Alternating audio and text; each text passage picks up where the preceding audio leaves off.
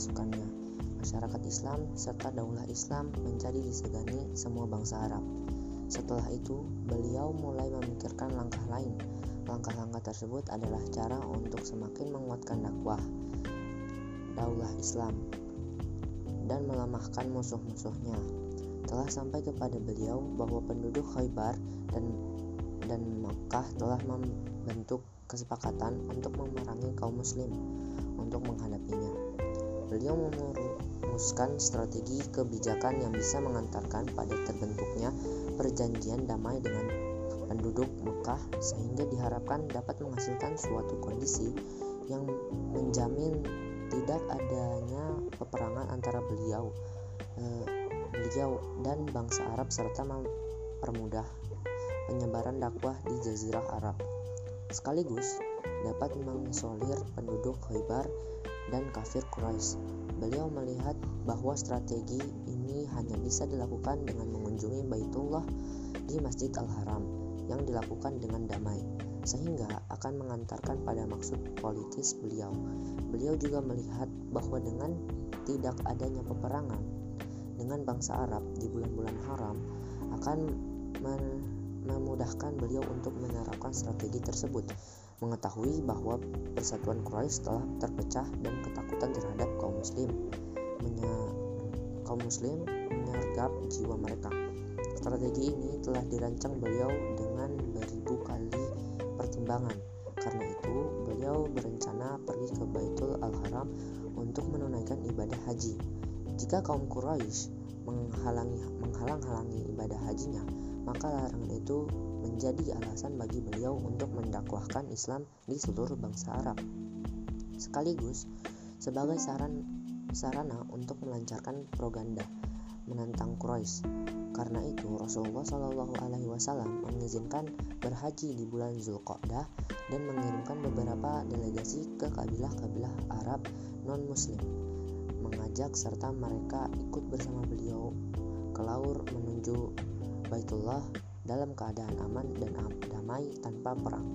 Hal ini dimaksudkan untuk memberi tahu kepada bangsa Arab bahwa beliau keluar untuk berhaji, bukan untuk berperang.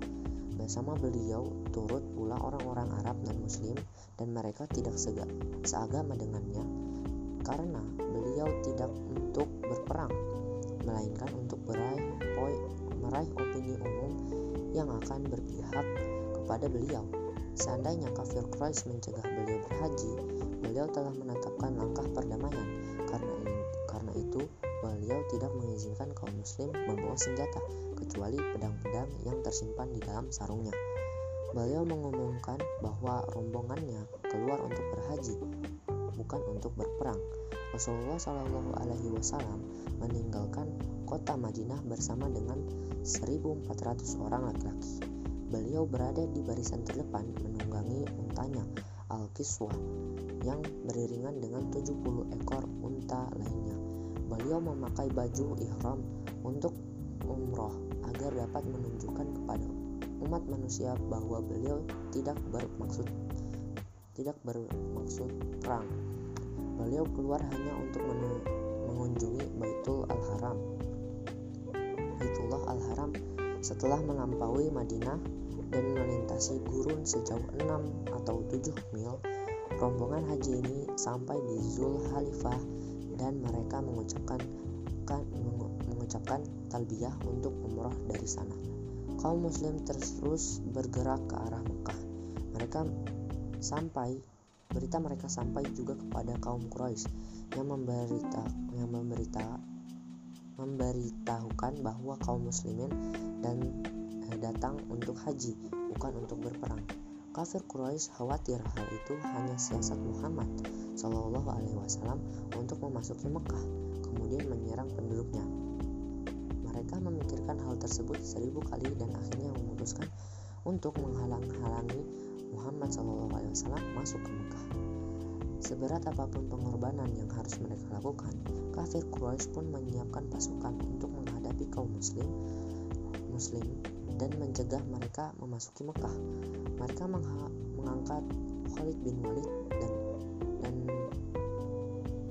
dan Ikrimah Ikrimah bin Abu Jahal memimpin pasukan yang sangat besar yang pasukannya yang pasukan berkudanya saja bisa bisa sampai 200 orang. Pasukan musyrik keluar dari kota Mekah dan bergerak menuju arah rombongan yang datang untuk berhaji agar dapat mencegah mereka. Mereka tiba di Zul di Zultua lalu membangun perkemahan di tempat itu. Kabar tentang apa yang dilakukan kafir Quraisy yaitu mereka telah mempersiapkan pasukan untuk mencegahnya mencegah Rasul untuk berhaji telah sampai pada Nabi Muhammad SAW. Ketika beliau SAW sampai di perkampungan Asfan yang berjarak dua marhala atau 2 kali 44,352 km sama dengan 88,704 km dari Mekah. Rasul bertemu dengan seorang laki-laki dari Bani Ka'ab. Nabi SAW bertanya kepadanya tentang kabar orang-orang Quraisy laki-laki. Laki-laki itu berkata orang-orang Quraisy tersebut telah mendengarkan perjalananmu. Mereka keluar dengan membawa perisai dan memakai baju kulit yang maju kulit macan tutul. Mereka membangun perkemahan pasukan di Zultua. Di sana mereka mereka bersumpah kepada pada Allah akan mencegah engkau selamanya untuk masuk Mekah. Dalam pasukan mereka terdapat Khalid bin Walid. Mereka bergerak menuju ke ke Kira al-Ghamim, suatu tempat yang jauh dari perkemahan kaum muslim di Asfan sejauh 8 mil. Mendengar kabar Rasul SAW berkata, celakalah orang-orang Quraisy. Sungguh peperangan telah memakan habis diri mereka. Apa yang akan mereka lakukan andai mereka membiarkan antara diriku dan seluruh orang Arab? Jika mereka merangiku, berarti itulah yang mereka kehendaki. Jika Allah memenangkanku atas mereka, pasti mereka masuk Islam berbondong-bondong dan jika mereka tidak melakukan maka seluruh orang Arab beserta kekuatannya akan memerangi mereka. Lantas apa yang kafir Quraisy rencanakan?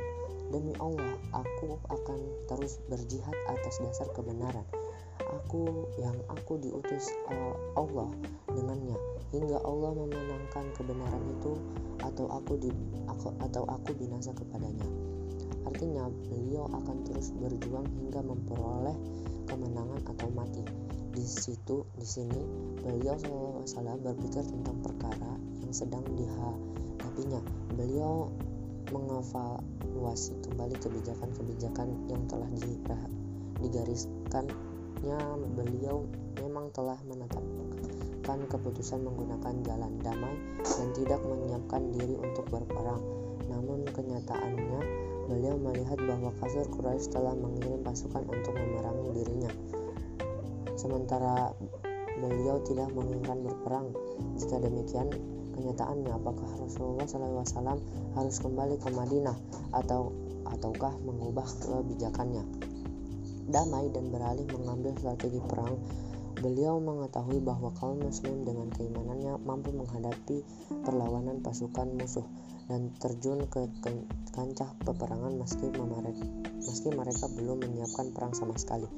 Akan tetapi beliau datang bukan untuk berperang dan memang tidak menantang untuk pergi berperang. Beliau datang untuk berhaji dan dalam keadaan damai. Seandainya beliau dipaksa dan dihalang-halangi pergi berhaji, beliau sebenarnya mampu mengatasi hambatan ini. Beliau memecahkan persoalan ini hanya menggunakan cara damai, tidak dengan cara perang dan tidak akan terjun ke kancah peperangan. Kebijakan damai yang te yang telah digariskannya beliau maksudkan untuk membentuk opini umum di kalangan seluruh bangsa Arab tentang dakwah Islam dan keluhurannya juga untuk membentuk opini umum di kalangan Quraisy dan di seluruh Makkah mengenai keluhuran dakwah ini serta membentuk opini umum di kalangan bangsa Arab Quraisy dan penduduk Makkah tentang kesalahan Quraisy, kesetanan, kejahatan, dan permusuhan mereka.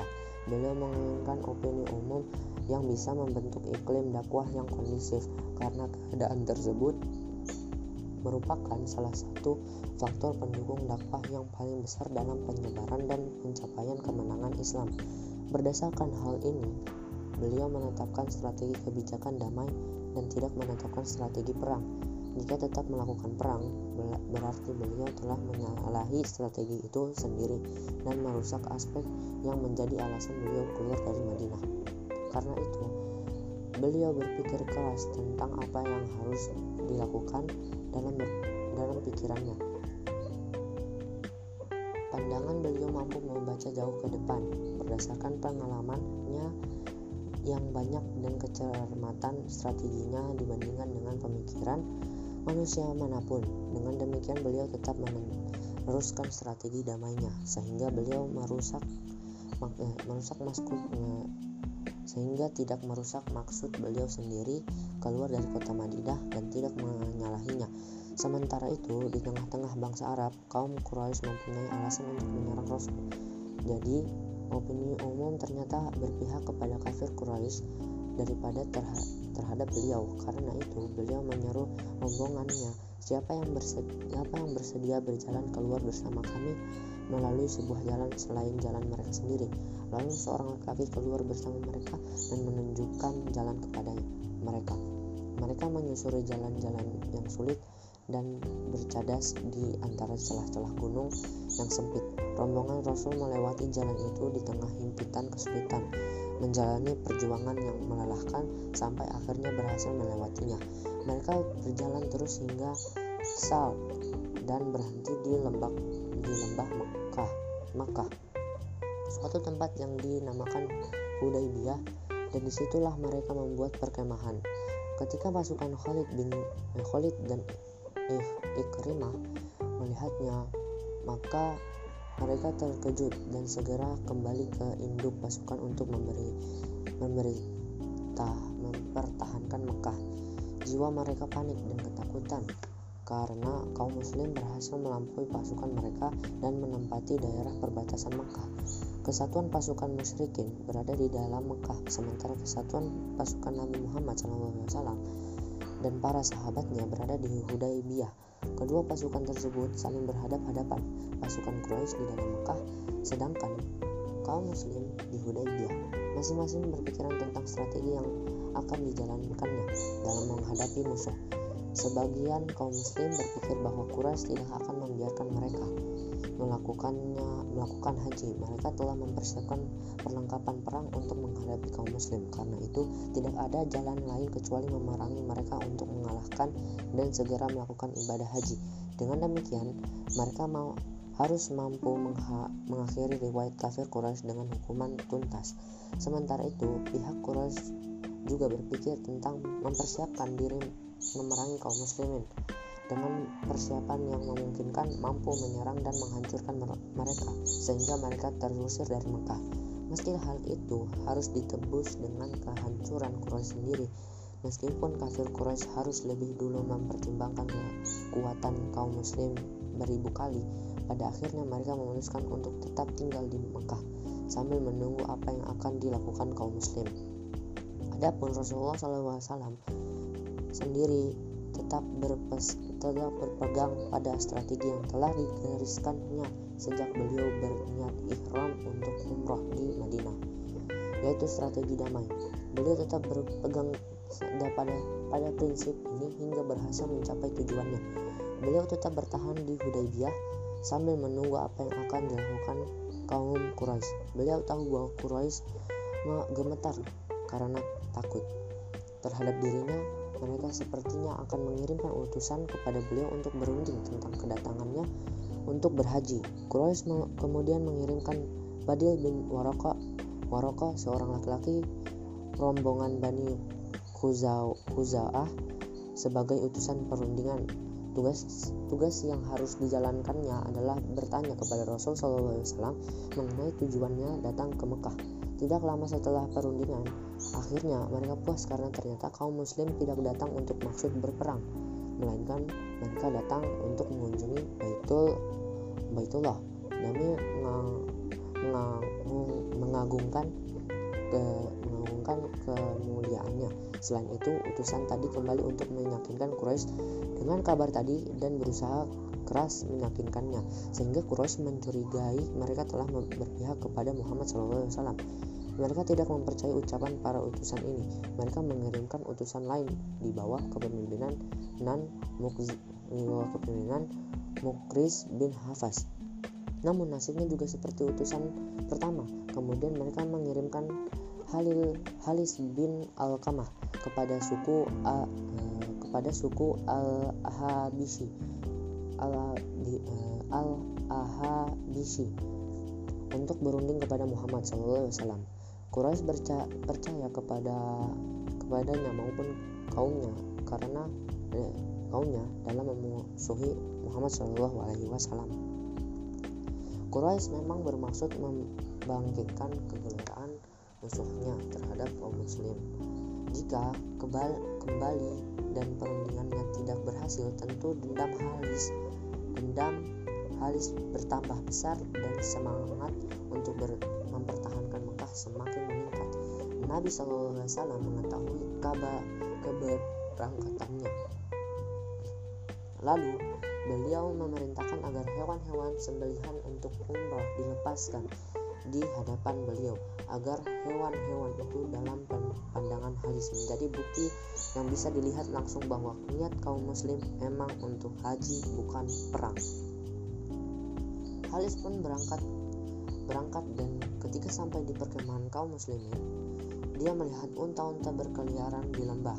Dia juga menyaksikan gerak-gerik kaum muslim beserta hewan-hewan sembelihan untuk had yang benar-benar menunjukkan sebagai rombongan umroh, bukan sebagai pasukan perang. Tampak ke, di kemah-kemah mereka suasana ibadah. Pemandangan ini membawa pengaruh yang amat meyakinkan Halis bahwa mereka sesungguh sungguh-sungguh bertujuan untuk ibadah bukan perang. Tidak lama dia tinggal di daerah pengintaiannya dan telah puas melihat kenyataan kondisi kaum muslim itu muslim itu maka Halis pun kembali ke Mekah padahal dia belum bertemu Rasulullah Shallallahu Alaihi Wasallam di pengabrak eh, di mengab, dia mengabrak mengabarkan kepada Quraisy dan meminta mereka supaya membiarkan kaum muslim melaksanakan haji. Halis sangat marah pada sikap Quraisy yang keras kepala dan mengancam mereka tidak bisa tidak memberikan kemudahan pada Muhammad yang hendak mengunjungi Ka'bah. Maka Halis dan orang-orang Al-Ahabisi akan meninggalkan Quraisy dari Mekah. Akan tetapi Quraisy buru-buru memohon Halis bersabar sejenak dan meminta Halis supaya memberi tangguh memberi tangguh agar mereka bisa memikirkan persoalan tersebut dengan matang. Hasil pun tidak memper Halis pun tidak memperdulikan mereka lagi. Sementara itu, Quraisy mengirimkan lagi utusan yaitu Urwah bin Mas'ud As-Sagafi. Tentu setelah mereka berhasil meyakinkannya bahwa mereka merasa mantap dan percaya untuk pemikirannya, Urwah berangkat menemui Rasulullah SAW dan mengajak berunding agar Rasul kembali saja dari Mekah. Dalam perundingannya, Urwah menggunakan sebagai sebab berbagai uslub akan tetapi dia tidak berhasil untuk kembali dengan perasaan puas dengan cara pandang Rasul SAW. Dia berkata kepada Quraisy, "Hai orang-orang Quraisy, sesungguhnya aku pernah mendatang mendatangi Kisra di kerajaannya dan kaisar dan kaisar di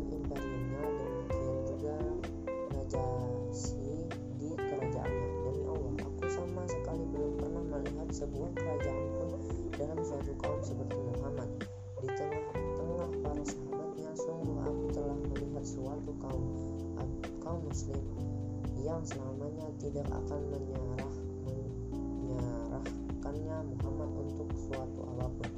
Karena itu pikir pikir pikirkan kembali pendapat kalian. Kebencian dan dendam kafir Quraisy semakin menjadi-jadi. Lo lobby terus berlangsung waktu lama tanpa mencapai kata sepakat. Melihat hal ini, Rasul SAW berpikir hendak mengirim utusan untuk berunding ber Barangkali utusan-utusan Quraisy takut terhadap umatnya dan mungkin saja utusan Rasul tidak akan dapat meyakinkan mereka. Lalu Rasul mengutus Kharashi bin Umayyah al-Khuzai menemui mereka. Akan tetapi mereka melukai utusan ini dan hendak membunuhnya. Seandainya tidak ada pembelaan dari suku Al-Aha Al-Ahabisi, kemarahan Quraisy semakin membara.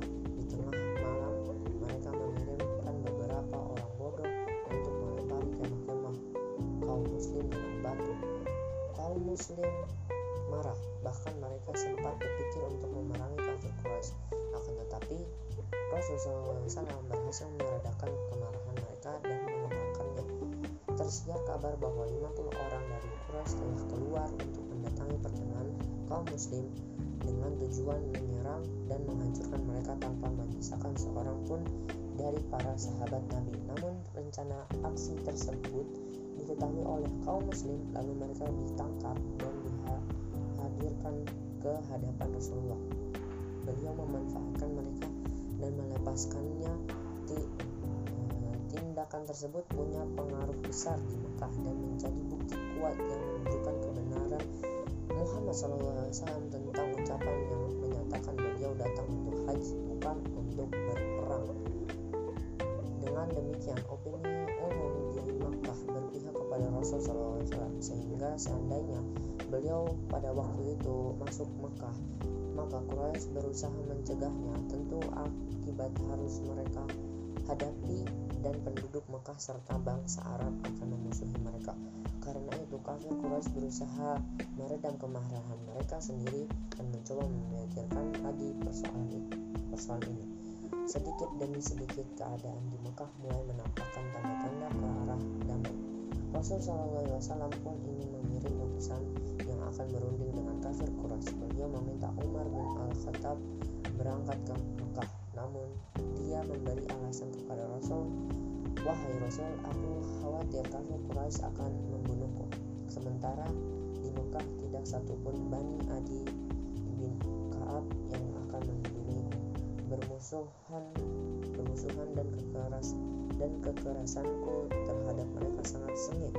Akan tetapi aku mengusulkan kepadamu seorang yang lebih mampu daripada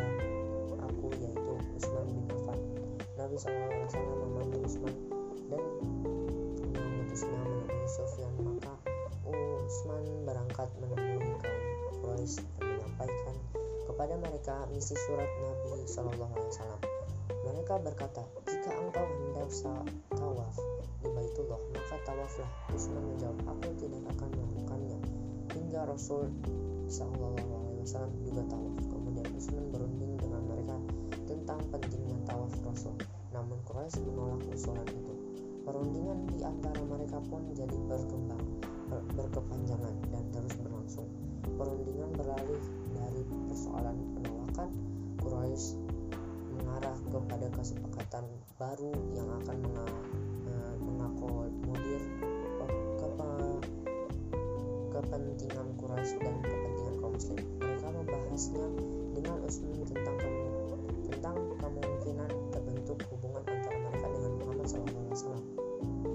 mereka juga bersikap baik terhadap Utsman untuk menemukan jalan yang dapat membebaskan mereka dari sulit di situasi sulit dan mempermusuh dari permusuhan mereka dengan Muhammad yang berkepanjangan. Kepergian Utsman terlalu lama di Mekah, sementara tanda-tanda keberadaannya di Mekah juga tidak tampak.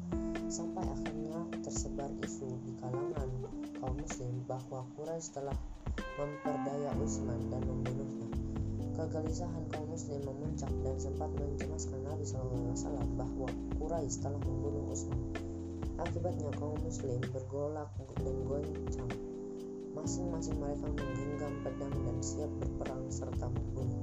Seketika itu pula Rasul SAW mengevaluasi kembali pandangannya tentang strategi yang telah digariskannya, yaitu strategi, strategi damai. Beliau melihat bahwa perkembangan baru. ini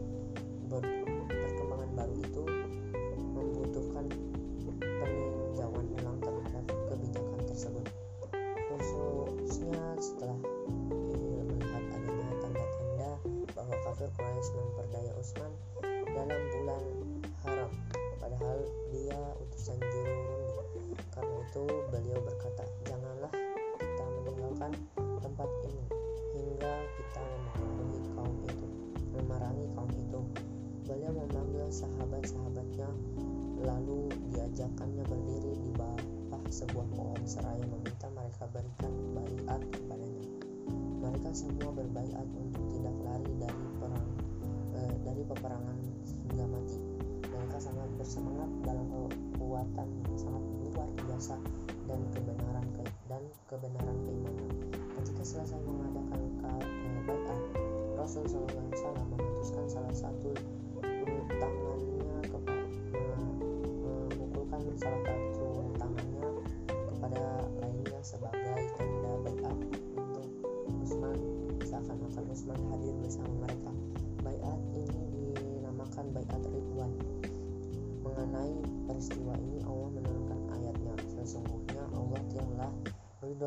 terhadap orang-orang mukmin ketika mereka berbaiat berbaiatmu di bawah pohon. Maka, Allah mengetahui bahwa yang ada dalam hati mereka lalu menurunkan ketenangan atas mereka dan memberikan balasan kepada mereka dengan memenangkan eh, dengan kemenangan yang dekat waktu dengan kemenangan yang dekat waktunya. Quran surat Al-Fat ayat 18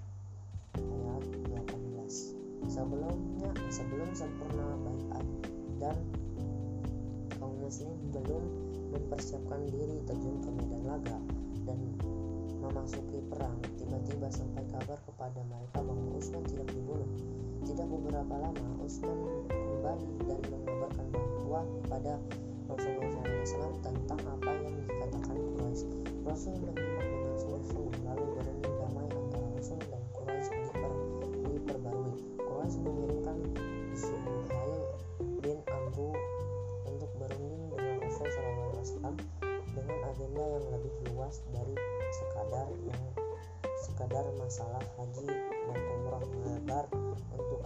sebuah perjanjian damai yang akan ditetapkan antara beliau dan mereka dengan dasar bahwa beliau harus meninggalkan Mekah tahun ini.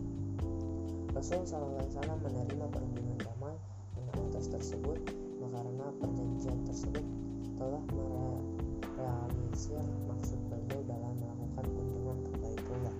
Lagi pula tidak menjadi masalah baginya untuk mengunjungi Baitullah tahun ini atau tahun depan. Beliau berkeinginan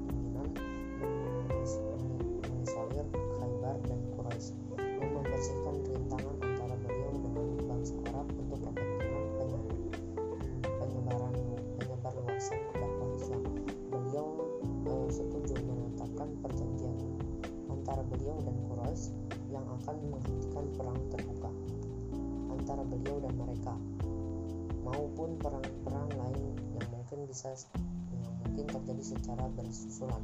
Adapun masalah haji dan umrah tidak akan mempengaruhi apa apakah akan dilaksanakan sekarang ataupun tahun depan. Rasul memasuki proses perundingan dengan juru runding Suhail bin Amru dan, dan terjadilah diskusi panjang lebar di antara kedua pihak berkenan dengan perjanjian damai tersebut beserta syarat-syaratnya dalam beberapa kesempatan diskusi tersebut ditingkahi beberapa instruksi dan nyaris batal seandainya tidak ada Rasulullah SAW ke dalam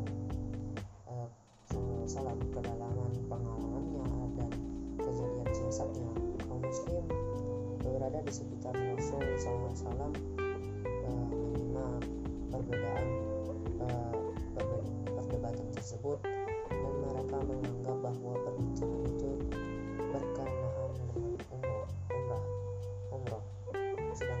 Rasul SAW sendiri menganggapnya sebagai diskusi tentang peng, penghentian perang. Karena itu uh, pandangan politik kaum muslim masih sempit. Sementara itu Rasulullah SAW bergembira terhadap hal itu hal itu dan mengarahkan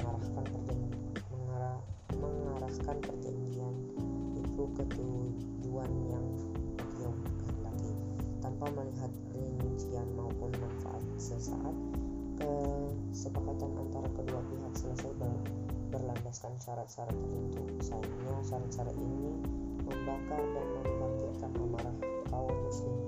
Mereka berusaha meyakinkan Rasulullah SAW agar menolak syarat-syarat perjanjian itu dan menggantinya dengan perang. Sampai-sampai Umar bin Al-Khattab per pergi menjumpai Abu Bakar dan berkata kepadanya, kenapa kita menerima ke kehinaan untuk agama kita? Umar berusaha mengajaknya untuk pergi menemui Rasul SAW untuk meyakinkan beliau agar menolak syarat-syarat perjanjian tersebut. Akan tetapi Abu Bakar justru meyakinkan Umar agar ridho terhadap apa yang diridhoi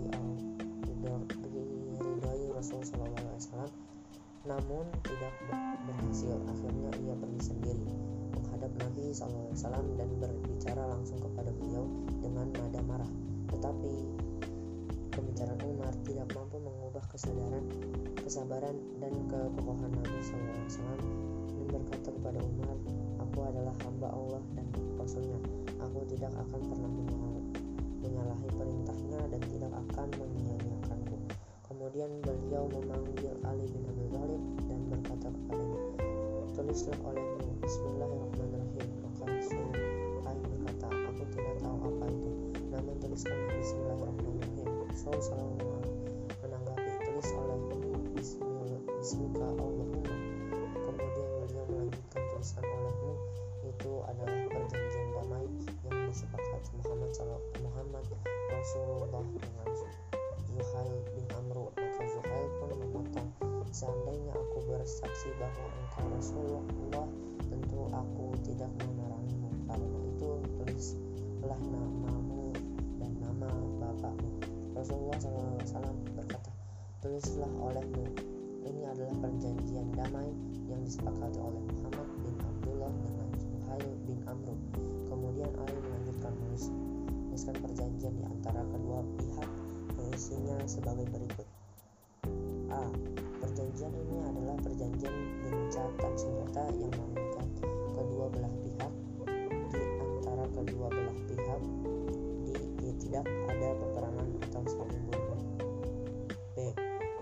siapa saja dari Quraisy yang telah masuk Islam dan, da, dan datang kepada Muhammad tanpa izin walinya, maka Muhammad harus mengembalikannya kepada mereka. Siapa saja yang murtad dari kaum muslim dan mendatangi Quraisy, maka mereka tidak akan mengembalikannya kepada Muhammad. C. Bahwa siapa saja dari bangsa Arab yang ingin ikut serta dalam kesepakatan Muhammad dan perjanjiannya, maka tidak akan dihalangi. Demikian juga siapa saja yang ingin ikut serta dalam kesepakatan dan perjanjian Quraisy, maka tidak akan dihalang-halangi.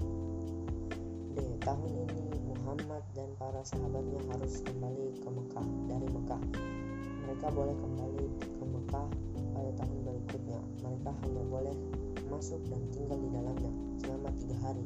Mereka hanya boleh membawa pedang-pedang dan yang tersimpan di dalam sarungnya dan tidak boleh membawa senjata lainnya. E. Perjanjian tidak eh, diadakan dalam batas waktu tertentu masanya selama 10 tahun sejak tanggal penandatangannya. Rasul SAW dan Suhail menandatangani perjanjian di tengah gelora dan kemarahan pasukan kaum muslimin. Suhail berdiri dan langsung kembali ke Mekah sementara Rasul SAW masih berada di tempatnya dan suasana kebingungan, kemarahan dan ketidak ya, tidak kesukaan kaum muslimin yang muncul dari dari dari semangat sikap keras dan berharap dan harapan besar untuk berperang. Beliau menemui istrinya yaitu Ummu Salma yang menyerit yang menyertainya dan mengabarkan kepada kepadanya tentang kelakuan kaum muslimin dia berkata kepada beliau wahai Rasulullah SAW wahai Rasulullah kaum muslimin tidak akan menantangmu sesungguhnya mereka sangat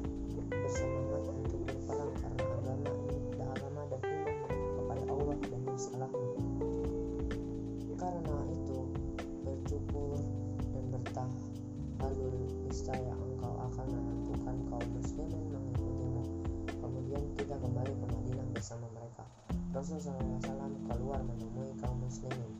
Beliau kemudian mencukur rambut sebagai bentuk amarah. Jiwanya penuh dengan kemenangan dan ridho. Ketika kaum muslimin melihat Rasul tetap tenang, mereka segera melalui hari nahar dan ikut mencukur dan mendekatkan rambut. Nabi SAW dan kaum muslimin kemudian kembali ke Madinah. Di tengah perjalanan pulang, turun surat Al-Fat kepada Rasulullah SAW. Beliau membacakannya kepada para kepada para mereka dari awal hingga akhir. Mereka semuanya akhirnya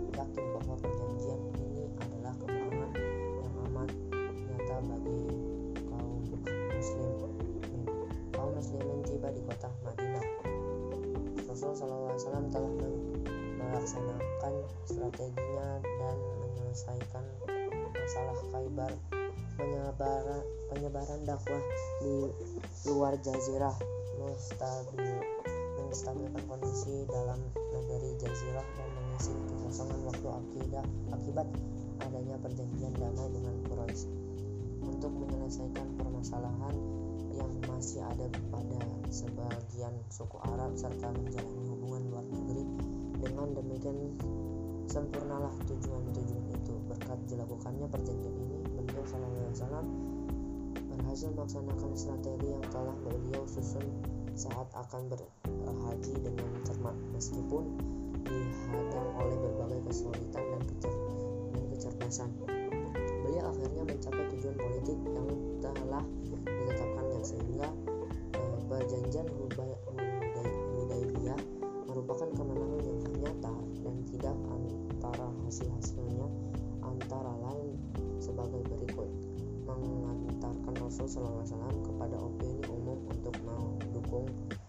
dakwah Islam di seluruh bangsa Arab pada umumnya di Makkah dan Quraisy. Kepada khususnya hal itu menyebabkan semakin kuatnya kewiba, kewiba, kewibawaan kaum muslim sekaligus melemahkan kewibawaan Quraisy. Dua menyingkap kepercayaan kaum muslim kepada Rasul SAW kepada Rasul SAW menunjukkan kekuatan iman kaum muslimin dan kekokohan mereka dalam menghadapi mara bahaya sekaligus bahwa mereka tidak takut mati. Tiga mengajak mengajarkan kepada kaum muslimin bahwa manuver politik merupakan sarana dakwah Islam. 4. Menjadikan kaum muslimin yang masih tinggal di Mekah di tengah-tengah kaum musyrikin musyrikin untuk membentuk kantong kantong kantong kantong dakwah di dalam jantung jantung barak musuh. 5. Menjelaskan bahwa tarikoh tarikoh dalam politik harus berasal dari fitrah itu sendiri dan disertai kejujuran serta memenuhi janji. Sedangkan serta poli, sarana politik harus mencerminkan kecerdikan yaitu menyembunyikan sarana sarana-sarana dan tujuan-tujuan politis yang sebenarnya dari peman yang yang sebenarnya dari pandangan musuh. thank you